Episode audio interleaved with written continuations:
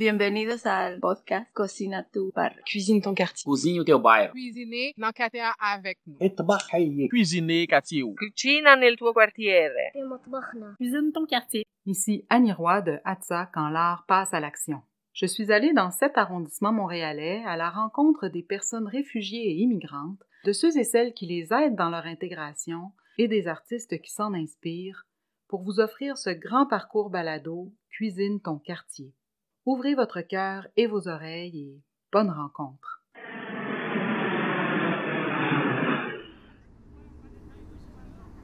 Quand elle est partie en ville, la belle Loralie. Quand elle est partie en ville, Gros Pierre est resté chez nous. Dididam, dididou. Dididam, tabadidou. Bonjour, je m'appelle Muriel Bittard. Bienvenue à la balado de Cuisine ton quartier, Ville Saint-Laurent. Je suis arrivée au Québec en septembre 68. La plupart des gens qui vont m'écouter ne, sont même pas nés à cette époque encore. Je suis arrivée, j'avais 14 ans, bientôt 15 ans, et j'accompagnais ma famille. Donc euh, mon père voulait aller au Canada pour l'avenir des enfants. Et on arrivait de la France, où on avait vécu quelques années. Il a choisi le Québec parce que cet ami y était, et euh, ils ont dû lui parler euh, du Québec de façon positive au niveau du travail, au niveau de la vie, qui fait qu'il a voulu emmener toute sa famille. Six enfants. Il est venu un an euh, seul avant nous. Donc mon père est arrivé ici en 67 et nous on est arrivés en septembre 68. Il nous a fait venir. Donc nous on a vécu euh, mai 68 en France et lui il a vécu euh, euh, Expo 67 euh, à Montréal en tout cas moi j'avais une compréhension et une vision complètement irréaliste de là où je m'en allais quoi. Je me rappelle, j'étais convaincue qu'on allait aller à l'école en traîneau à chevaux en hiver. Donc arrivé au Québec, j'étais très contente de revoir papa. Ça fait un an qu'on l'avait pas vu. Papa avait loué un appartement à Cartierville, donc c'est un c'était un bas de duplex c'est des types d'habitations qui n'existent pas en France, donc c'était quand même assez grand. Il y avait, il y avait deux colonnes en avant, avec. euh, euh, c'est tr- c'est très banal pour nous, mais moi, je me rappelle quand j'ai vu ça, je me suis dit, ah, ça va être comme au Soudan quand on avait une grande vie, une belle vie, euh, on avait des jardins, euh, on était aisés au Soudan. En France, ça a été euh, pas mal, mais ça a été quand même euh, différent. Et puis papa, je savais que papa avait des difficultés financières. C'est pas évident de, bouger une famille de six enfants. Donc, euh, ma première impression, ça a été un peu féerique, quoi. Ça a pris quatre ans pour que je m'adapte. Et pourquoi? Pour toutes sortes de raisons. Euh, été à l'école évangéline, qui était une école juste de filles à l'époque, et la c'était une école de garçons. Et euh, ça a été difficile, ça a été difficile parce que je comprenais pas. Je me rappelle l'accent était très fort. Bon, c'était en 68. Je considère avec mon expérience que euh, l'accent à Montréal c'est un peu euh, adouci, c'est un peu internationalisé, je dirais. Mais à l'époque c'était euh, très prononcé. Euh, je me rappelle des cours de la prof de maths qui disait euh, euh, qui, qui donnait ses cours et qui disait positif, négatif. Et moi, je comprenais pas. Et je suivais les cours sans comprendre ce qu'elle disait. Euh, ça a pris du temps, quoi.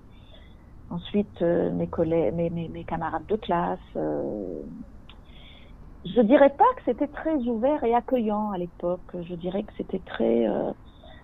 J'avais pas d'amis, je me faisais pas d'amis. On, on devait me regarder euh, euh, de loin. Euh, c'était pas c'était pas ouvert et je me rappelle d'un cas encore d'une histoire d'accent là où on avait eu un examen de maths et euh, la classe avait été séparée en deux donc moi j'avais passé l'examen en premier avec le premier groupe puis quand on sortait quand on avait terminé on sortait et le deuxième groupe attendait dehors mais on n'avait pas le droit de se parler parce que évidemment euh, le deuxième groupe devait rentrer faire l'examen puis il y a une fille qui une fille qui est dans ma classe qui me dit euh, c'est c'est c'est moi, je comprenais pas. Alors, je dis pardon, tu sais, avec ton petit accent, là. Et elle me dit, c'est difficile. Moi, je fais pardon. Ah, niaiseuse. Là, le niaiseuse, j'ai compris, par contre. Ça m'avait blessée parce que je comprenais pas ce qu'elle disait, quoi. C'est, euh, donc, ça n'a pas été facile. En fait, moi, quand je suis arrivée ici au Québec, c'est une société qui commençait à s'ouvrir, à mon avis. Hein. Il y a eu Expo l'année d'avant. Donc, c'était quand même, on était encore pas très à l'aise avec la différence, avec les étrangers, euh, surtout dans une école publique de quartier. Je me suis retrouvée coincée, moi, à 14 ans, bientôt 15, parce que je suis arrivée en septembre, j'avais 14, j'ai eu 15 en janvier, donc j'étais beaucoup près de mes 15 ans me suis retrouvée coincée entre une famille qui a eu de la difficulté à s'adapter au Québec. Mon père qui voyait les filles les jupes beaucoup plus courtes et pourtant il nous avait dit l'année où il était là et on était encore en France, il nous a dit raccourcissez vos jupes les filles, euh, c'est beaucoup plus court ici et pourtant c'était encore beaucoup plus court que ce que nous on avait réussi à faire en raccourcissant nos jupes. Donc mon père, il voyait les filles libres qui se maquillaient. Chez nous, euh, dans nos cultures, les filles qui se maquillent, c'est c'est pas des filles bien, quoi. Qui fumaient, qui fumaient dans la rue, qui avaient des donc des comportements euh, pour mon père qui étaient des, filles de rue, quoi. Alors lui, il paniquait et mon père était euh, était très mal à l'aise avec ce qu'il voyait. Il avait cinq filles, un garçon, donc Ma mère, qui a sûrement beaucoup plus facilement s'est adaptée, elle est allée travailler très vite. Ma mère, qui avait jamais travaillé de sa vie, pour les femmes, c'est plus facile d'un certain sens parce que pour elles, ce qui est important, c'est que la famille soit ensemble, que ça se passe bien, que on mange bien, euh, voilà. Donc j'étais coincée avec des parents qui avaient de la difficulté à se retrouver dans, ce Québec si différent et qui euh, réagissaient de façon un peu euh, agressive par rapport au Québec. Donc avec des défendus, défendus de faire ci, défendus de faire ça, mais aussi coincée entre mes parents et cette société qui avait très peu d'ouverture sur la différence. Donc je me suis retrouvée où devoir être comme mes parents et les Égyptiens ou Libanais qu'ils fréquentaient eux, et ou devoir être comme les Québécois de l'époque, ça veut dire euh, euh sont tous niaiseux, les étrangers, puis euh, les Français, retournez donc chez vous. Le message c'était euh, les étrangers, c'est pas correct, c'est pas bien, c'est niaiseux, et c'est pour ça que pendant quatre ans, ça a été très difficile parce que je, je naviguais entre les deux, puis je, je, je savais pas. Puis en fait, euh, quatre ans après, j'ai décidé d'être québécoise pure laine. Puis moi, je trouvais les étrangers niaiseux, puis ma famille niaiseuse, puis pas adaptée, puis les amis de ma famille niaiseux, ce qui a créé plus tard dans ma, jeunesse un grand problème d'identité. Mais c'est à ce moment-là que je dirais que je me suis adaptée au Québec, je suis devenue québécoise, mais alors euh, pure laine ça a été au prix de mettre de côté d'occulter complètement une partie importante de mon identité. Et ce n'est qu'à 40 ans, 45 ans que j'ai réalisé que je n'osais pas être complètement moi-même. Donc euh, je pensais être bien au Québec et j'ai vécu de nombreuses années comme ça. Jusqu'à ce qu'à 21 ans, je retourne en Égypte et je reste un an en Égypte, au Soudan, en Afrique et je reprenne contact avec cette partie de mon identité que j'avais occultée complètement c'est à ce moment-là que j'ai voulu travailler dans la diversité parce que là, j'étais beaucoup plus à l'aise avec différents aspects de ma personnalité. Mon père, lui, était très inquiet par rapport à l'avenir de ses enfants et il a eu beaucoup de difficultés au niveau du travail ici. Hein. Il n'a pas, n'a pas obtenu ce qu'il espérait ou ce qu'il voulait. D'ailleurs, c'est le cas de beaucoup d'hommes euh, dans l'immigration. C'est plus difficile pour les hommes que pour les femmes il a réussi à me convaincre, mais euh, je voulais pas, mais je, je craignais mon père. Hein. J'avais 17 ans, 18 ans, puis je craignais mon père. J'avais pas peur de lui, mais je le craignais. J'étais prise en toutes sortes de d'émotions, de, de sentiments par rapport à, à la culture euh, de mon éducation et à la culture du Québec et tout ça. C'est pas évident de gérer tout ça comme ça. Puis il m'a fait enlever du cégep et il m'a fait aller prendre un cours de secrétariat à l'époque, hein, euh, il disait qu'il y avait beaucoup de gens qui sortaient avec des diplômes et qui n'avaient pas de travail. Imagine-toi à l'époque. Maintenant, je comprends un peu plus, mais à l'époque. Et que c'est mon mari qui allait euh, s'occuper de moi et, enfin, voilà, faire vivre la famille et que, avec un diplôme de secrétariat, c'est sûr que je, je retrouverai toujours du travail, mais que ce ne sera pas le travail premier du revenu de la famille. Et donc j'étais obligée d'aller faire un cours de secrétariat. J'ai fait secrétariat légal puisque j'ai rêvé un jour d'être avocate. J'ai pris un petit peu de ça. Et quand j'ai fini mon cours, j'ai trouvé un travail. Et trois mois après avoir commencé à travailler, je me suis enfuie de la maison parce que je pouvais payer un loyer. Donc j'avais un appartement et j'habitais au centre-ville euh, avec une collègue de travail.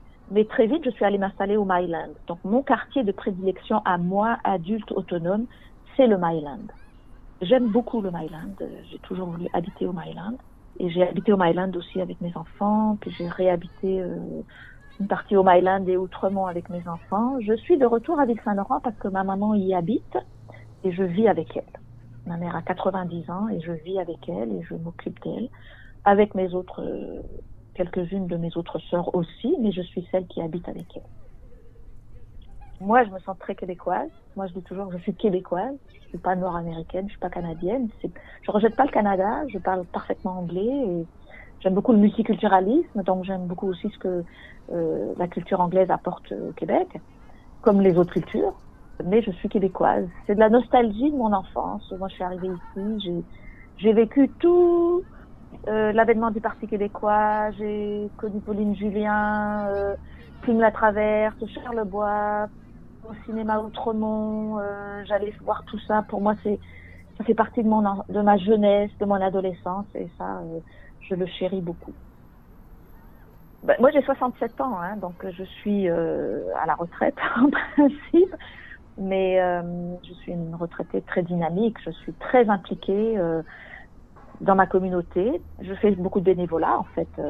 Je suis médiatrice citoyenne. J'ai été formée par un organisme qui s'appelle Trajet, qui existe depuis plus de 30 ans et qui fait de la médiation citoyenne. C'est un service qui est offert gratuitement à la communauté ce sont des bénévoles comme moi qui euh, recevons les demandes de gens qui ont besoin de régler des situations problématiques, tendues, et qui voudraient les régler en dehors du système euh, judiciaire et qui font donc appel à la médiation. Moi, les médiations que je peux faire, ce sont des situations qui ne relèvent pas du système judiciaire. Je ne fais pas de la médiation au niveau des divorces, par exemple, parce que c'est en général des avocats, des travailleurs sociaux ou des psychologues qui sont formés pour ça et qui sont reconnus par le milieu juridique moi, je fais une médiation citoyenne, on appelle ça médiation citoyenne. Donc, euh, la grande majorité des cas qui viennent chez nous, c'est des problèmes de voisinage, mais il y a beaucoup de problèmes euh, autres aussi, euh, entre parents-enfants qui n'ont plus de communication, entre frères et sœurs, dans des situations autres, dans des coopératives, par exemple. moi, j'aime beaucoup ça et je, je j'avais demandé à, à, Trajet à être introduite auprès des postes de police de Saint-Laurent, par exemple, de mon quartier, et d'autres, mais surtout Saint-Laurent, parce que j'habite là, pour pouvoir faire de la médiation dans le multiculturel.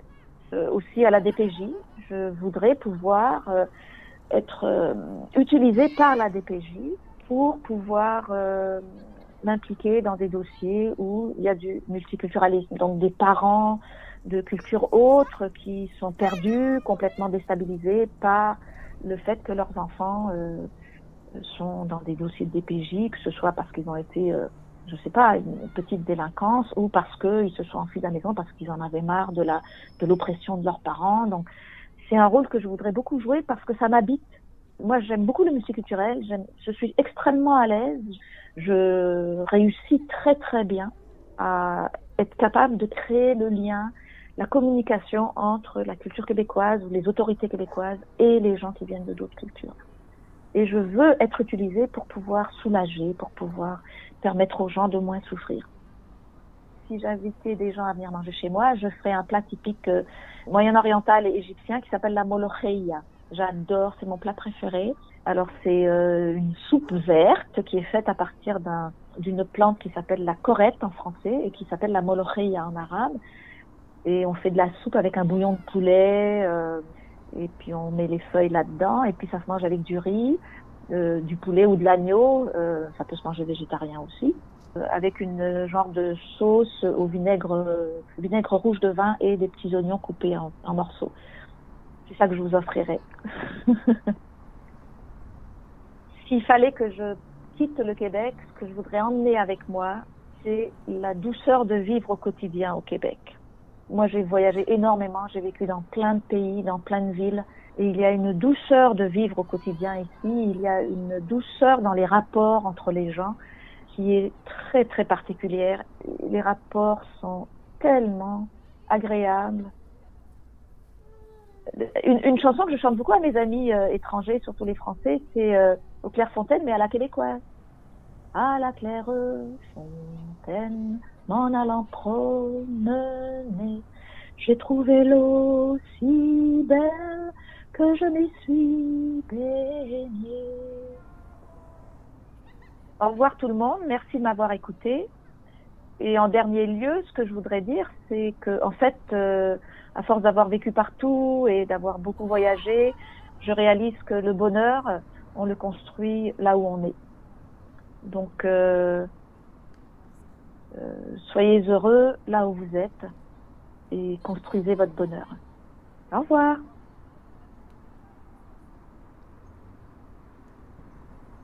Merci encore de votre écoute. J'espère vous retrouver tout au long du parcours balado. Je vous dis à la prochaine.